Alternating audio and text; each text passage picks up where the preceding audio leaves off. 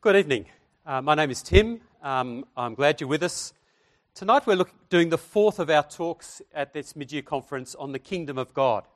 So if you're a visitor amongst us, it's great to have you with us. I'm sorry that you're sort of coming into the middle of something, um, but as we go, I hope some of the things we say will sort of fill you in on some of what we've done over the week. We've been looking at Luke's gospel and asking the question what does Jesus teach us about the kingdom of God? And what does he do that tell us what this kingdom is about? Has it come? What's it doing? Tonight we turn to a slightly different but connected question. What was Jesus' mission? Now, Jesus has been conscripted to support almost any and every cause under the sun. It's quite easy to do it. You just find something that Jesus said or did that fits what you think is really important. So, for some people, Jesus is the great revolutionary.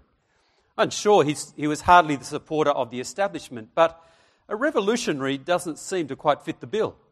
For others, well, Jesus is a bodybuilder extraordinaire. Yeah, see that. After all, he was a carpenter, wasn't he? And carpenters in the ancient world, they had to get their, their trees out of the forest. Of course, they were buff. So that's what Jesus is. Or for others, of course, he's gentle, Jesus, meek and mild. He welcomed the children.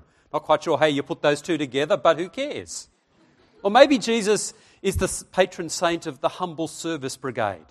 Support Christian programs of serving the poor and needy because he did serve. Or a mystic or a scholar. He was into the books, he'd studied, he knew things. For others, Jesus is a healer.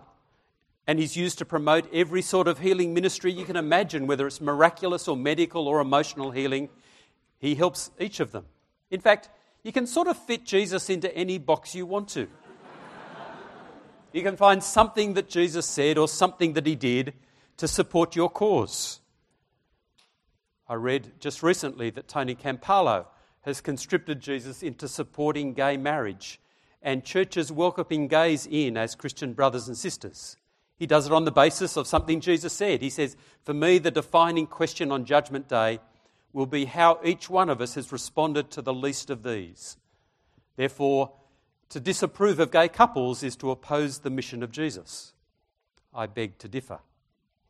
He's been conscripted as a platform of free enterprise capitalism and communist socialism. Not quite sure how you put those together, but you can make him fit if you want to. He's been roped in to be the champion of almost every cause under the sun.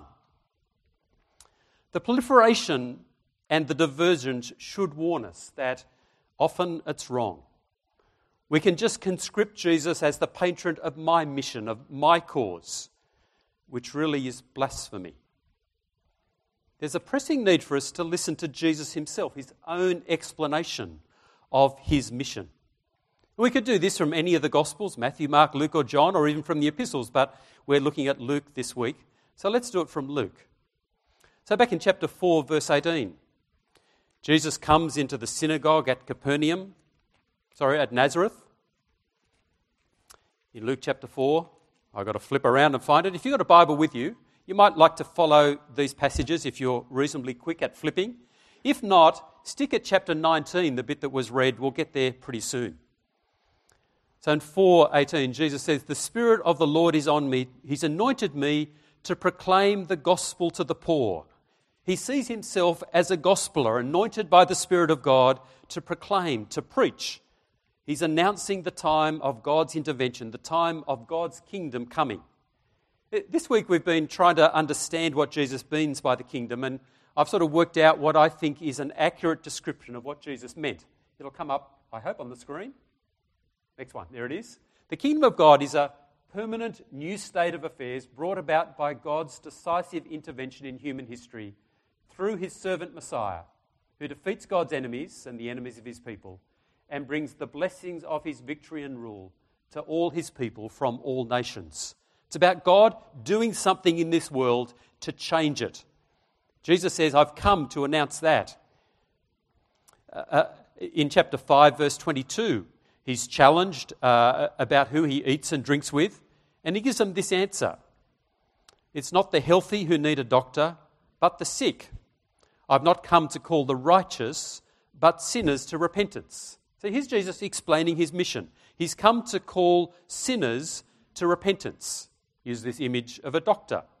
Well, who needs the services of a doctor? Why do doctors spend 10 years or more uh, getting themselves trained? So they can help sick people, isn't it?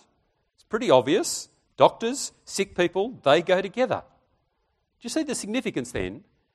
Jesus is equating himself to a doctor. They come for sick people, he's come for sinners. Sinners may be sick or healthy, rich or poor, but rebels against God under the judgment of God, they're the people he's come for. Not to condemn them, but to summon them to follow him, like Levi, who is just summoned, summon them to enter his kingdom. And he's come to call them to repentance. Repentance means to turn around. You're going in this direction. To repent is to turn around and go in the opposite direction. If you've been rejecting God, living independently from God, then repentance is to turn around from that, turn back towards God. We'll see a bit more of this when we come to the prodigal son. He's come not just to leave them behaving the way they were, but to call them to be part of his kingdom, which means changing their lives. Often Christians have trouble sort of working out this thing about Jesus being Saviour and Lord. As if Jesus could be your Saviour without being your Lord. You can trust Him to save you, but you don't need to come under the Lordship of His life. Maybe that's a second tier of Christianity. But as we've been exploring the kingdom, do you see how silly that is? Jesus can only save because he is Lord. It's only possible to save us because he's won the victory, conquered evil and Satan and death. That's what he saves us from by being the Lord and conqueror of those things. He's begun his kingdom.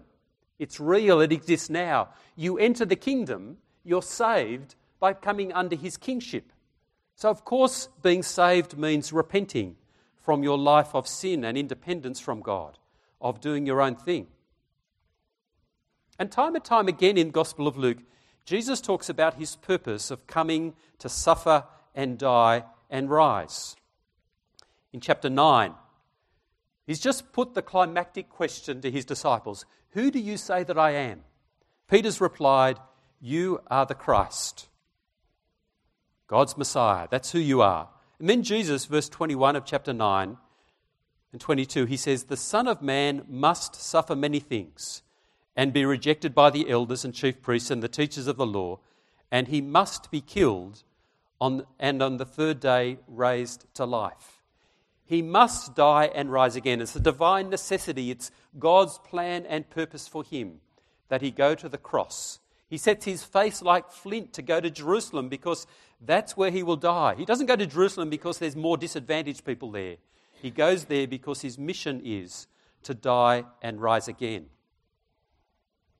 We saw this morning that Jesus said that his mission involved overpowering the strong one, Satan, who holds people captive through evil. He paints this picture of the, the, the, strong man Satan having all his possessions around him, securely locked away in his own castle. He feels strong and safe, but someone stronger comes and overpowers him and rips off his goods. Well, that's what Jesus has been doing. He's come to bring liberty to those captive by Satan, by the evil that he's, he's spun.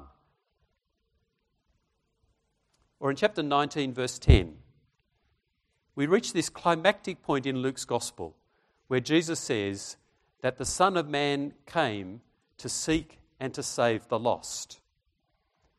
He came to find lost people. He came to seek them. There's something active, there's a, an initiative there. It's not that Jesus is sitting back waiting for lost people to come. The English poet Francis Thompson coined the phrase, the hound of heaven. You see the picture that creates in You know what hounds do? They get the scent of a hare and they will not let it go. They will chase it come hell or high water till they catch it. And he pictures Jesus as being like that. He comes to seek, to, ha- to hound people, the hound of heaven, seeking out people. But he's seeking them to save them, not just to find them, but to rescue them. And the ones he wants to rescue are the lost. They're just called the lost in that absolute sense. His perception of people is that they are lost. And in the story of Zacchaeus, we see almost a, well, a prime example of Jesus coming to seek and to save the lost. This statement of Jesus, the Son of Man came to seek and save the lost, is at the end of this story about Zacchaeus. It makes sense of this story. It helps us understand the story and Jesus. Now, Zacchaeus, we're told, was a wealthy tax collector. People thought of him as a sinner, which was a derogatory term because he was a tax collector. Now, tax collectors are never popular, are they? I mean, in our culture, the government has done a very clever thing. They've given tax collecting over to your, your employer. Because then we hate our employer who takes the money out of our pay packets instead of hating the government who get the money in the end. We don't like tax collectors. But in the ancient world, it was far, far worse. Zacchaeus was in Judea, a Roman province where he collected taxes for the Romans. But on top of that, he could collect as much taxes as he wanted for himself. And so he was both a traitor, a sellout to his own country, and corrupt and he'd grown rich on his collecting of taxes. He was disliked by all, a social outcast. And on top of that, we're told he was short. And whatever the culture is, that opens you up to be the butt of every joke, doesn't it, James? Now, I'm struggling to see over the top of this as well. Notice James stands in front of it because he struggles even more than me. I need something to put my notes on. I'm struggling. If you can only see me from this far up, sorry. That is the best part of me. he wants to see Jesus, and we're told that Jesus wants to see him as well. He, he actually is just really curious. He, he wants to see, we're told, who Jesus was, not to meet him. He's just a bit curious about this guy that, that there's so many rumours about. There's obstacles, so he climbs a tree where he knows Jesus is going to go. But when Jesus comes to the tree, he sees Zacchaeus, and he's not just another face in the crowd. And Jesus initiates this conversation with him. He says, Zacchaeus, get down here immediately. I must stay at your house today. It's necessary for me to come. He invites himself to Zacchaeus' house to stay. Not sure how long, but to stay for a little while. Now, for us, that feels rude, doesn't it? You wouldn't normally do that, invite yourself to somebody else's place for an indefinite time. But notice Zacchaeus doesn't see it that way. He sees it as an incredible privilege that Jesus, this great teacher and preacher, this one that everyone is talking about, the one who's been healing people, the one proclaiming the kingdom of God, wants to come and have dinner with him. He accepts straight away. He climbs down immediately and welcomes Jesus gladly. In a tangible sense, Jesus, by saying, I'm coming to your place, is offering him forgiveness, acceptance, and Zacchaeus feels some of that significance. He's excited to host Jesus at home. The community might grumble, saying, Jesus, it, it, gone with those sinners again. They might despise Jesus and Zacchaeus. But Zacchaeus is thrilled. And then we hear what he does. He stands up in verse 8. He says, Look, Lord, here and now I give half of my possessions to the poor. If I've cheated anybody, anybody of anything, I'll pay it back four times. Now, for somebody in Zacchaeus' position, somebody who's been made rich on his corruption, that is a complete change of heart. That is a whole life reorientation from accumulating wealth, even by cheating people, to giving away half of his possessions. Can you imagine your family doing that? I'm not sure what your family's worth. Add up their real estate and superannuation. I presume it's, I don't know, million dollars? Just give away half. That's almost unthinkable, isn't it? Something has changed deep down in Zacchaeus' heart. Money is no longer what he's living for. And if he's cheated anybody, he'll give them four times restitution. Presumably, he's turning his back on cheating as well as accumulating. Jesus had said he was calling sinners to repentance. Do you see what repentance looks like here? The story before is interesting, very sharp contrast. A rich young ruler comes to Jesus says, What must I do to inherit eternal life? Jesus eventually says to him, Sell everything you got, come follow me. And he won't do it. He walked away sad because he was very wealthy. His wealth meant more to him than Jesus. But Zacchaeus has changed. It might be very, very hard for rich people to enter the kingdom of God, but this one has. It's not impossible. Jesus says he came to save the lost. Not from their poverty or sickness, Zacchaeus didn't have that, but from their exclusion from God, from being outside God's people, God's kingdom. Do you know people like Zacchaeus? They're actually well off. They're okay. They're doing well in life. Probably some of your fellow students, they're like that. But totally lost when it comes to God. Totally lost when it comes to eternal life. Jesus comes into his life and he experiences at least the first fruits of what salvation means because Jesus comes and has lunch with him. He has that personal acceptance and welcome from Jesus, a welcome into his kingdom. But this is not the first time in Luke's gospel that Jesus has talked about the lost. In fact, there's been a whole chapter of it back in chapter 15. So come with me if you've got a Bible to Luke chapter 15. Some of these stories might be familiar. In fact, if you're with us, if you're doing stream one of the Uncover training, you will have read this story today, at least part of it. The context is that Jesus again is having dinner, meals, celebrations with tax collectors and sinners, the unsavory parts of society. And the Pharisees and some of the religious hobnobs uh, don't like what Jesus is doing. So he tells them these stories. First one's about a lost sheep, verse 4. Suppose if one of you have, has a hundred sheep and loses one of them, what do you do? Well, I guess some people would say, stupid sheep. It, it deserves whatever it gets. Can't it read a map? Well, I'll just leave it out there. But no, this, this owner searches for its sheep. And when he finds it, he takes it home, carries it home on his shoulders, and he calls all his neighbors in and says, I want to have a party. And the point is in verse 7 I tell you that in the same way, there's more rejoicing in heaven, that is, more rejoicing by God over one sinner who repents than 99 righteous persons who do not need to repent. And he tells a story about a lost coin, similar sort of thing. But it's the third story about the lost son that it's filled out, it becomes more personal. It's now about people, not sheep or coins. That's called the parable of the lost son, but it's actually the story about two lost sons. Both of them are lost, but in different ways. The younger son, we hear about him first. Verse 12, he comes to the father and says, Father, give me my share of the estate. Now, that's an incredible thing to ask a father. Imagine being the dad. Your son comes to you and says, Dad, don't care about you. I just want your stuff and I want it now. What you would leave to me, I want now. That is, he's really saying to his dad, just drop dead. I couldn't care less about you. I just want your money. And what would the dad, what do you expect the dad to do? Any self respecting dad would refuse, wouldn't they? They'd be, uh, it's unheard of that somebody would treat their father in such a disgraceful, insolent way. He'd be punished for it. But this father, surprisingly, agrees. He divides up the land, the, the family inheritance, and the younger son gets his part. And, uh, part. and as soon as it's practicable, verse 13, the younger son got together all he had. That is, he sold off his bit of property and he set off for a distant country and there squandered his wealth in wild living. Gathers the cash. He gets as far away from home, from dad, as he can. He doesn't want to be part of the family, he just wants a good time. And money can buy you lots of good time wine and women and friends, but he goes through it all. And then we're told a famine hits.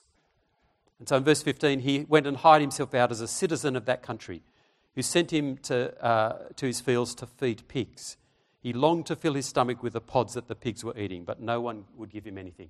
Even the pigs had a better life than he had. He hits rock bottom. Then we're told in verse 17 this, this beautiful phrase he came to his senses. It's great because it recognizes that the behavior he, he'd uh, gone through had been stupid and stubborn and perverse. He remembers home and he comes to his senses because at home, even the hired servants had plenty to eat. His father was generous. And so he makes up a plan. He says, I'll, I'll go home. I'll go back to my father, verse 18, and I'll say to him, Father, I've sinned against heaven and against you. I'm no longer worthy to be called your son. Make me like one of your hired servants. So he got up to go towards his father. He prepares his little speech. He, he pleads n- not to be accepted back, that, that would be impossible, but just to be treated as a hired servant. Get, get a bit of pay, get something to eat. Now, what do you think the father is going to do? Will he accept the apology and take him on as a worker? That's the best he could hope for. Or would he toss him out in the street? I remember a friend of mine telling me that he read this story that Jesus told with some uh, international students. And he asked them, you know, in your culture, what would the father do if the son came back? Their answer was they'd run him out of the village. That's the only option. Well, what does this father do? He does neither. While he was still a long way away, his father saw him. He was watching. He was a, still a long way away, but he's on the lookout. He sees his son and he's filled with compassion, not with anger, not with blame, not with questions about what's happened to the money. And he runs to his son. Now, an old man running is a bizarre thing. It's, it's undignified. Old men never run. Think Darth Vader. You can't imagine him running, can you? He'd never run. He always walks with slow dignity. And every man worth his salt does that in that culture. But this father runs to his son. He girds up his loins and he dashes down the road and embraces and kisses. And the son starts his little speech and he just cuts him off. And he says, Let's throw a party. Kill the fatted calf. That, that means there's a party for the whole village. It's not a little family affair. The whole village will be there. And he honours him as a son, despite everything that he's done. To seek and to save the lost. You see what it means to be lost? Lost is not essentially when he was hungry and in poverty in that distant land feeding pigs. He was lost from the time he asked his dad for the inheritance and cut himself off from his father in every way that he could. Lost is primarily relational, it's a rejection of God. He wants God's stuff, but he doesn't want God. It's that autonomy. I, I want to do it my way. It's my life. I don't want God ruling. I don't want God interfering. I just want His gifts. You've seen that, haven't you? I just want the air that God provides. I just want the food that He makes grow. I, I want all the gifts that He gives, but I don't want God.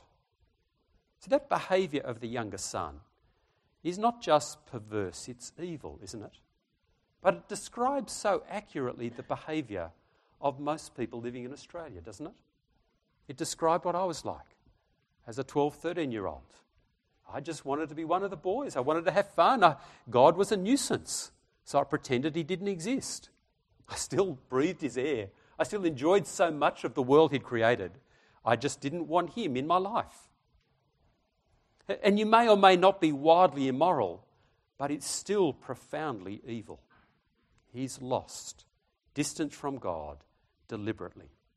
But we see too something of what repentance and forgiveness and being found looks like, what salvation looks like. Repentance is that turning around in his attitude towards his Father, in our attitude towards God, from wanting to be distant to returning, coming to his senses, apologizing, seeking to restore. We see too something of the Father that is incredible. He's unsure of the Father's response. He doesn't know what his Father will do. And that's understandable.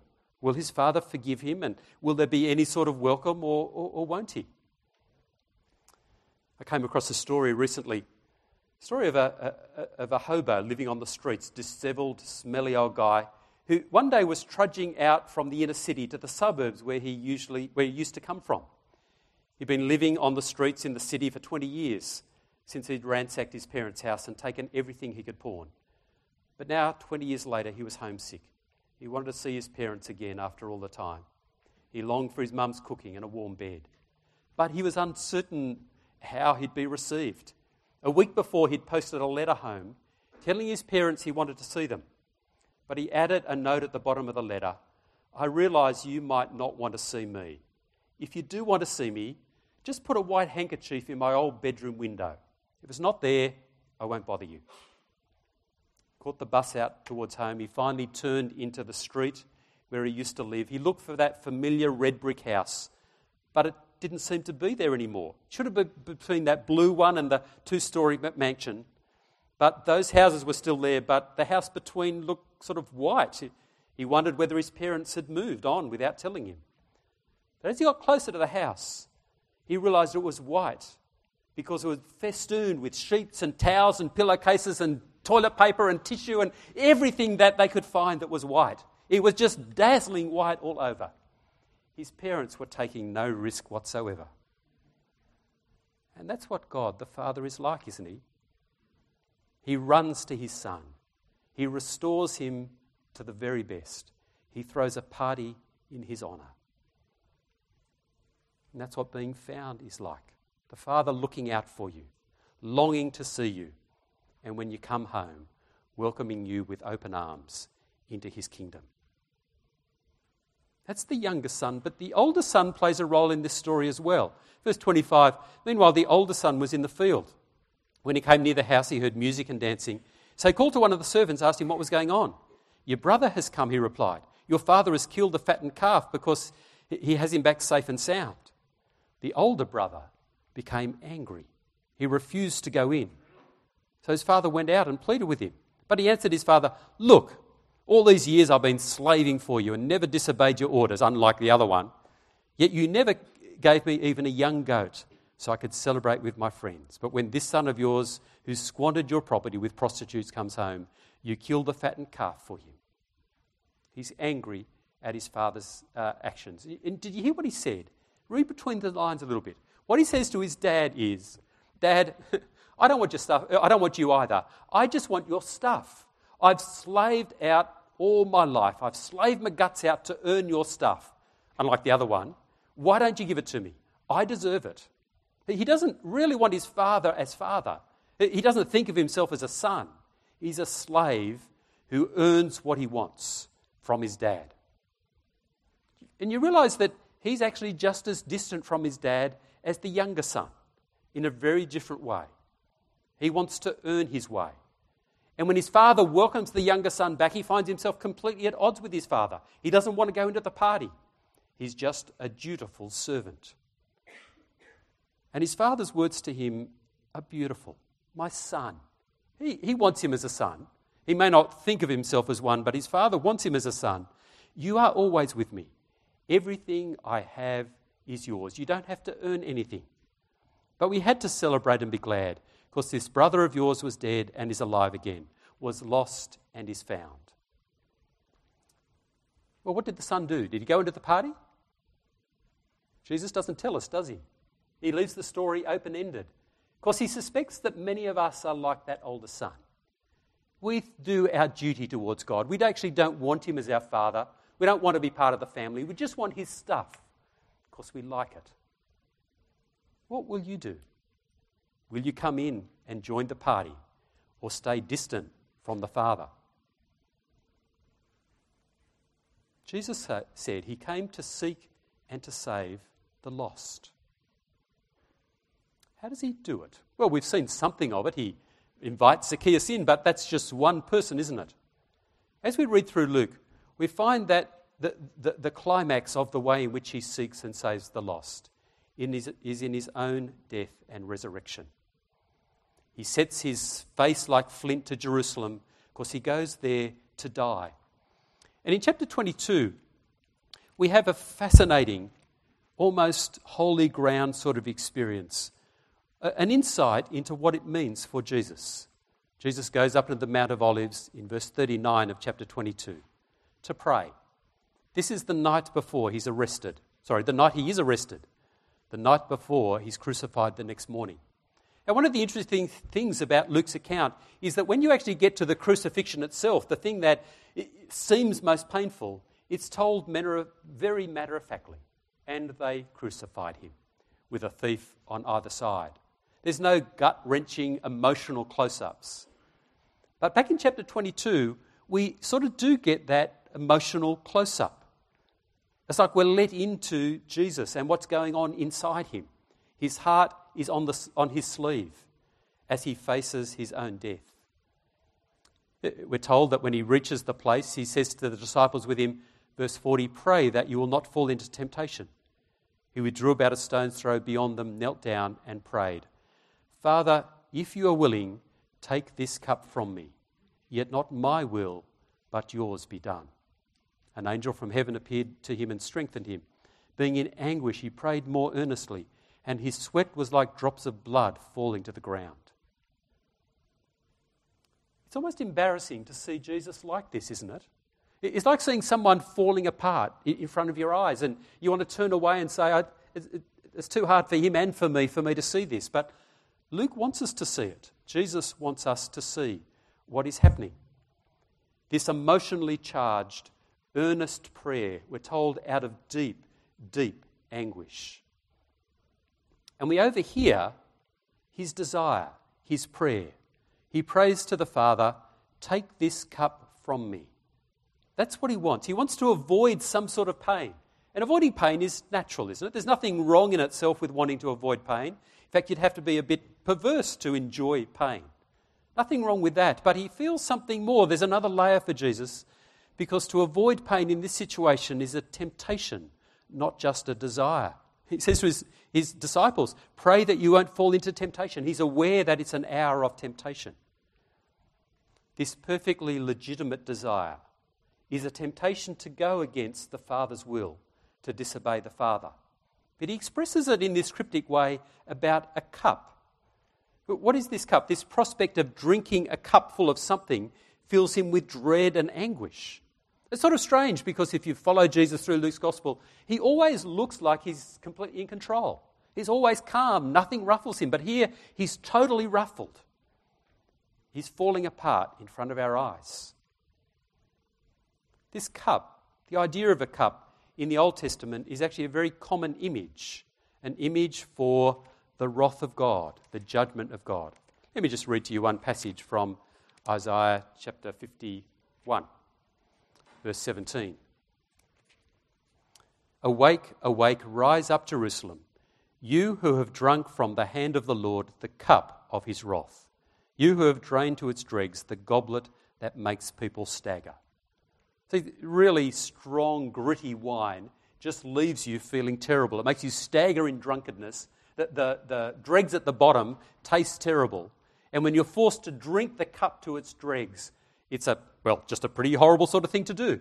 And it becomes an image then, a, a picture, a, a common experience that explains what it means to come under the judgment of God. It's like drinking that cup. Because in God's judgment, is an angry judgment. Now, for many of us, the idea of God being angry doesn't sit very easily. We rightly think God is loving, isn't He? Doesn't God love people? How, how do you fit anger with love? Let me tell you, it's because of love that He's angry. Uh, let me try and give you a, an example. Uh, if you've, have you watched any of the videos of what IS have done recently? Sometimes they've just lined up a group of people, Christians, non Christians, and live on video on, on YouTube, they've slit their throats. There's been many images of people driven from their homes, of women and children being sold into sex slavery by IS. Now, it's, it's sort of distant, isn't it? It's brought into our lounge rooms by television and modern technology. But I want to ask when you see it and, and you realize what's going on, how do you feel? Are you nonplussed? Do you shrug your shoulders and say, oh, well, Boys will be boys. I hope not. I hope you're angry, aren't you? Angry that people could treat other human beings like that. If you've got any moral fibre whatsoever, if you care a skerrick about other people, you'll be angry, won't you? I got a letter recently from a friend of mine who lives in, Cairo, in Nairobi, in Kenya. And he said his next door neighbour has been charged with murder. And that was a bit of a surprise to him. He went along to the courtroom, and what he discovered was that uh, some of the people who lived in the neighbourhood uh, decided they wanted her house. She wouldn't sell it to them, she wouldn't give it to them. They tried to, a few different tactics to try and get it off her. So, in the end, they framed her for murder so that she'd be locked away for the rest of her life and they could just take her house. Now, how do you feel about that sort of thing? That's, that's evil, isn't it? That they could treat a, a, a, a vulnerable old lady like that just because they want her house. It seems, in fact, that they have murdered somebody themselves in order to set her up for it, in order to, to blame it on her. That's evil. Don't you feel angry? If God has a skerrick of love for you, He's angry that you get mistreated. Evil will always bring righteous anger from God. And Jesus knows that. He understands that. He, he, he's felt it himself. And what he's contemplating that night on that uh, Mount of Olives is experiencing on himself the full force of the righteous anger of God against the evil of humanity. That evil accumulated over centuries and generations across the world, from Hitler and IS to, to the people in Eric's neighbourhood to the way I've treated my sister when we were younger. And for the son, the son who's always been at one with his father, the prospect is horrendous. And I want to suggest to you that one of the worst experiences you can experience as a human is the experience of the anger of someone who you care about. To feel their disapproval, but more than disapproval, their anger, their, their rage, the heat against you, fully deserved, maybe. But there's nothing more painful. This is not just one little bit of that, this is the, that for the whole world. No wonder Jesus shrinks in dread as he anticipates that experience of literally going through hell. He asks his father, he begs his father that he not have to drink the cup, that his father remove the cup. But he qualifies it if you are willing, yet not my will, but yours be done. And what is the Father's will? Well, it's clear that his answer to the request to avoid the cup is, a, is an emphatic no. The Father, hearing the cry of his own Son, says no. Although the Son would rather not, he's willing, yes. But if the Father says no to his Son request, that request, to avoid that, then there must be no other way. If there was any other way that we could be right with God, any other way of us being reconciled to God, surely the Father would have said, Yes, of course, my Son. But if he said no, there can't be another way. No other way to save the lost. If you think you don't need Jesus to die for you, if you think it's not essential for you and your friends and your family and everybody in this world, can I urge you to think again? Jesus, the Father, they were convinced there was no other way. And if you ask, why did the Father do it? Why did the Son do it? There's only one answer that makes sense. It's simply love, isn't it? Love for us. Love of the Father for us, that He would say no to the Son. Love of the Son for us, that He would say to His Father, Your will be done, not mine. He came, the Son, to seek and to save the lost, to rescue them, not just from some meaninglessness of life, as if, if I haven't got something worthwhile to do, but from hell itself, from the righteous anger of a loving God. He saves by drinking the cup. And he saves too by his resurrection, by emptying the tomb. Now, the resurrection of Jesus is actually something quite hard to get your head around, I think. That Jesus' death I can make sense of, that, that's not too difficult. But what do you do with a dead person who's alive again? The disciples don't know what to do. We're told in chapter 24, um, verse 41, Jesus appears with the disciples, and while uh, they still did not believe it, because of joy and amazement, he asked them. It's a fan- fascinating way of saying it. They didn't believe it because of joy and amazement. They were just stunned. They were overjoyed, but they couldn't believe it at the same time because they'd never had that experience before. The same person who they'd seen killed, buried, was now alive with a body that was more than mortal. The significance probably was not very clear to them at that point, and probably not very clear to us because it's it's a singular event, it's unique. You haven't got other samples to compare it with and say, well, I know what they meant, so I can work out what this one is. But although there's not much in Luke about the significance, Acts is full of it. Volume 2 of Luke's writing is just full of the significance of the resurrection of Jesus. Look yourself at chapter 2 and chapter 17 and every chapter in between. It's writ large. But there are hints along the way in Luke. Jesus has kept saying, I must die and I must rise. It's a necessary part of the Messiah's victory over his enemies, of his mission to save the lost, to bring the blessings of the kingdom, including our own resurrection eventually, to his people. We get a bit of a clue in chapter 20, verse 17 of Luke. Jesus tells this little parable about the tenants. And after predicting that they will kill him, sorry, that probably killed you. Jesus quotes from Psalm 118. This is what is written, verse 17 of chapter 20. The stone the builders rejected, that is, the stone that the builders, the, the leaders of Israel, killed, has become the cornerstone. Now, the cornerstone is an image that they would have understood because every time you built a building, you got the, the most true stone you could find, the most stable, large stone that was, that was true, and you put it as the cornerstone. So it became both the foundation and the marker that you aligned every other stone with. And Jesus is saying that even after I die, God will make me the cornerstone of God's building, God's big project, what He's going to be building through my death, He'll build on me.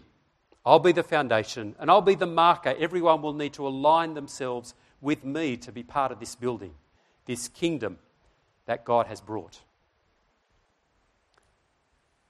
So, from the lips of Jesus himself, we see very clearly that his mission was to seek and save the lost. And I hope it's become clear what Jesus means by that. He doesn't mean he was setting up a sort of sea search and rescue thing. To save the lost is to save sinners from hell. It's as stark, and you could say as narrow as that. And I think when it's said like that, many Christians sort of want to qualify that. They, they object. That, that sounds, Tim, too reductionistic. It's, it's too small. I mean, all this talk of judgment and anger, of punishment and sin, it's sort of, well, it's old fashioned. It doesn't appeal to modern people. Some even find it offensive. It certainly doesn't inspire them. That may be true. But we don't have any permission to reshape Jesus and hijack Jesus for something other than what Jesus said he was on about. Well, some people might say, Tim, that's so narrow, all this talk of saving souls. People are more than souls, their bodies and minds and hearts. Surely we ought to be into holistic mission and integral uh, ministry.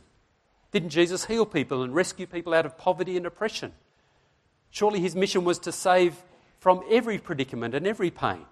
Well, there's sort of some truth in that, but even look at Zacchaeus.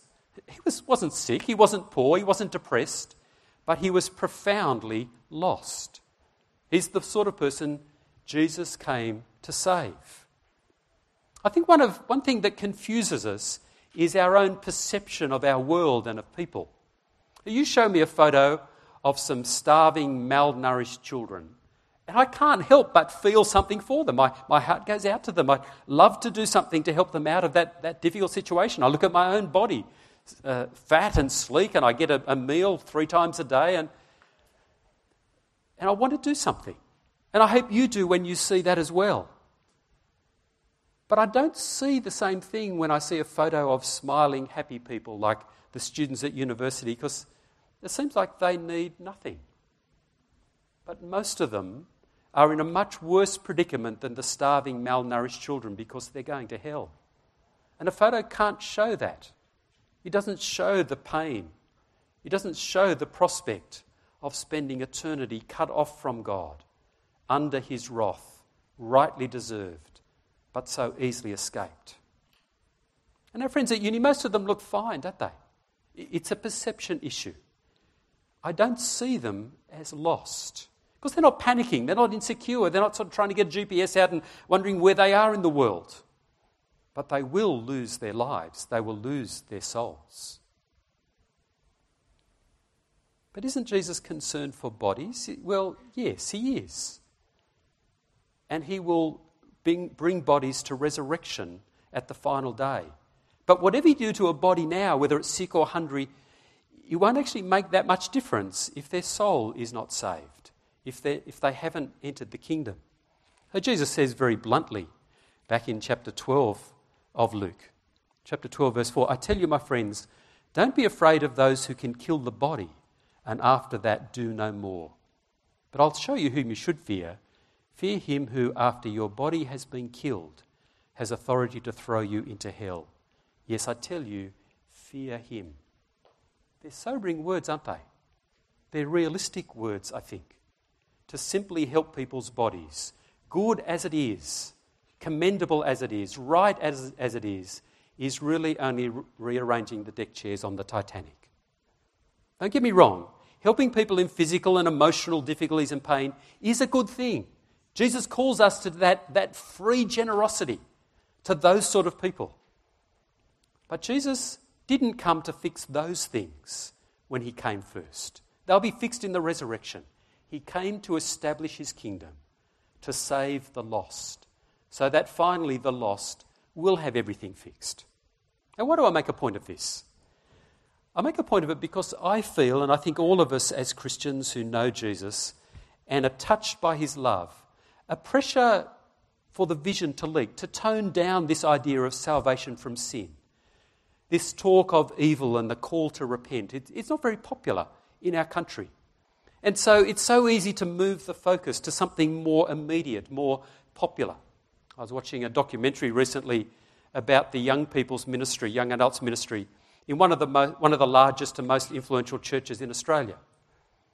And I just watched the thing. It went for about an hour or so. They interviewed many of the young adults involved in leadership uh, and in the programs of that church. And it became clear just listening to them. It, it may have been distorted by the editors, I don't know. But what they were passionate about, the only thing, in fact, they were passionate about was helping the poor, about setting up soup kitchens, about programs for street kids.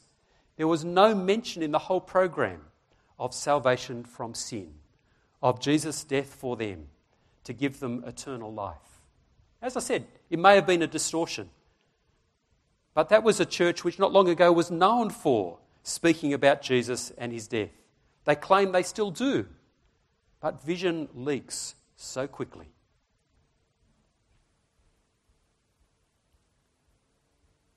If we're on about helping the poor and fixing bodies, people will love you. You'll be doing nothing offensive. But please don't confuse the temporary with the eternal. Please don't allow your perception to be changed from Jesus' perception that people are lost on their way to hell. Well, what about Jesus and me? Can I ask, first of all, how you perceive yourself? Jesus perceives us in our natural state as lost.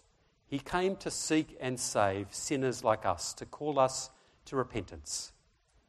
And I'm sure in this gathering, some of us are still lost.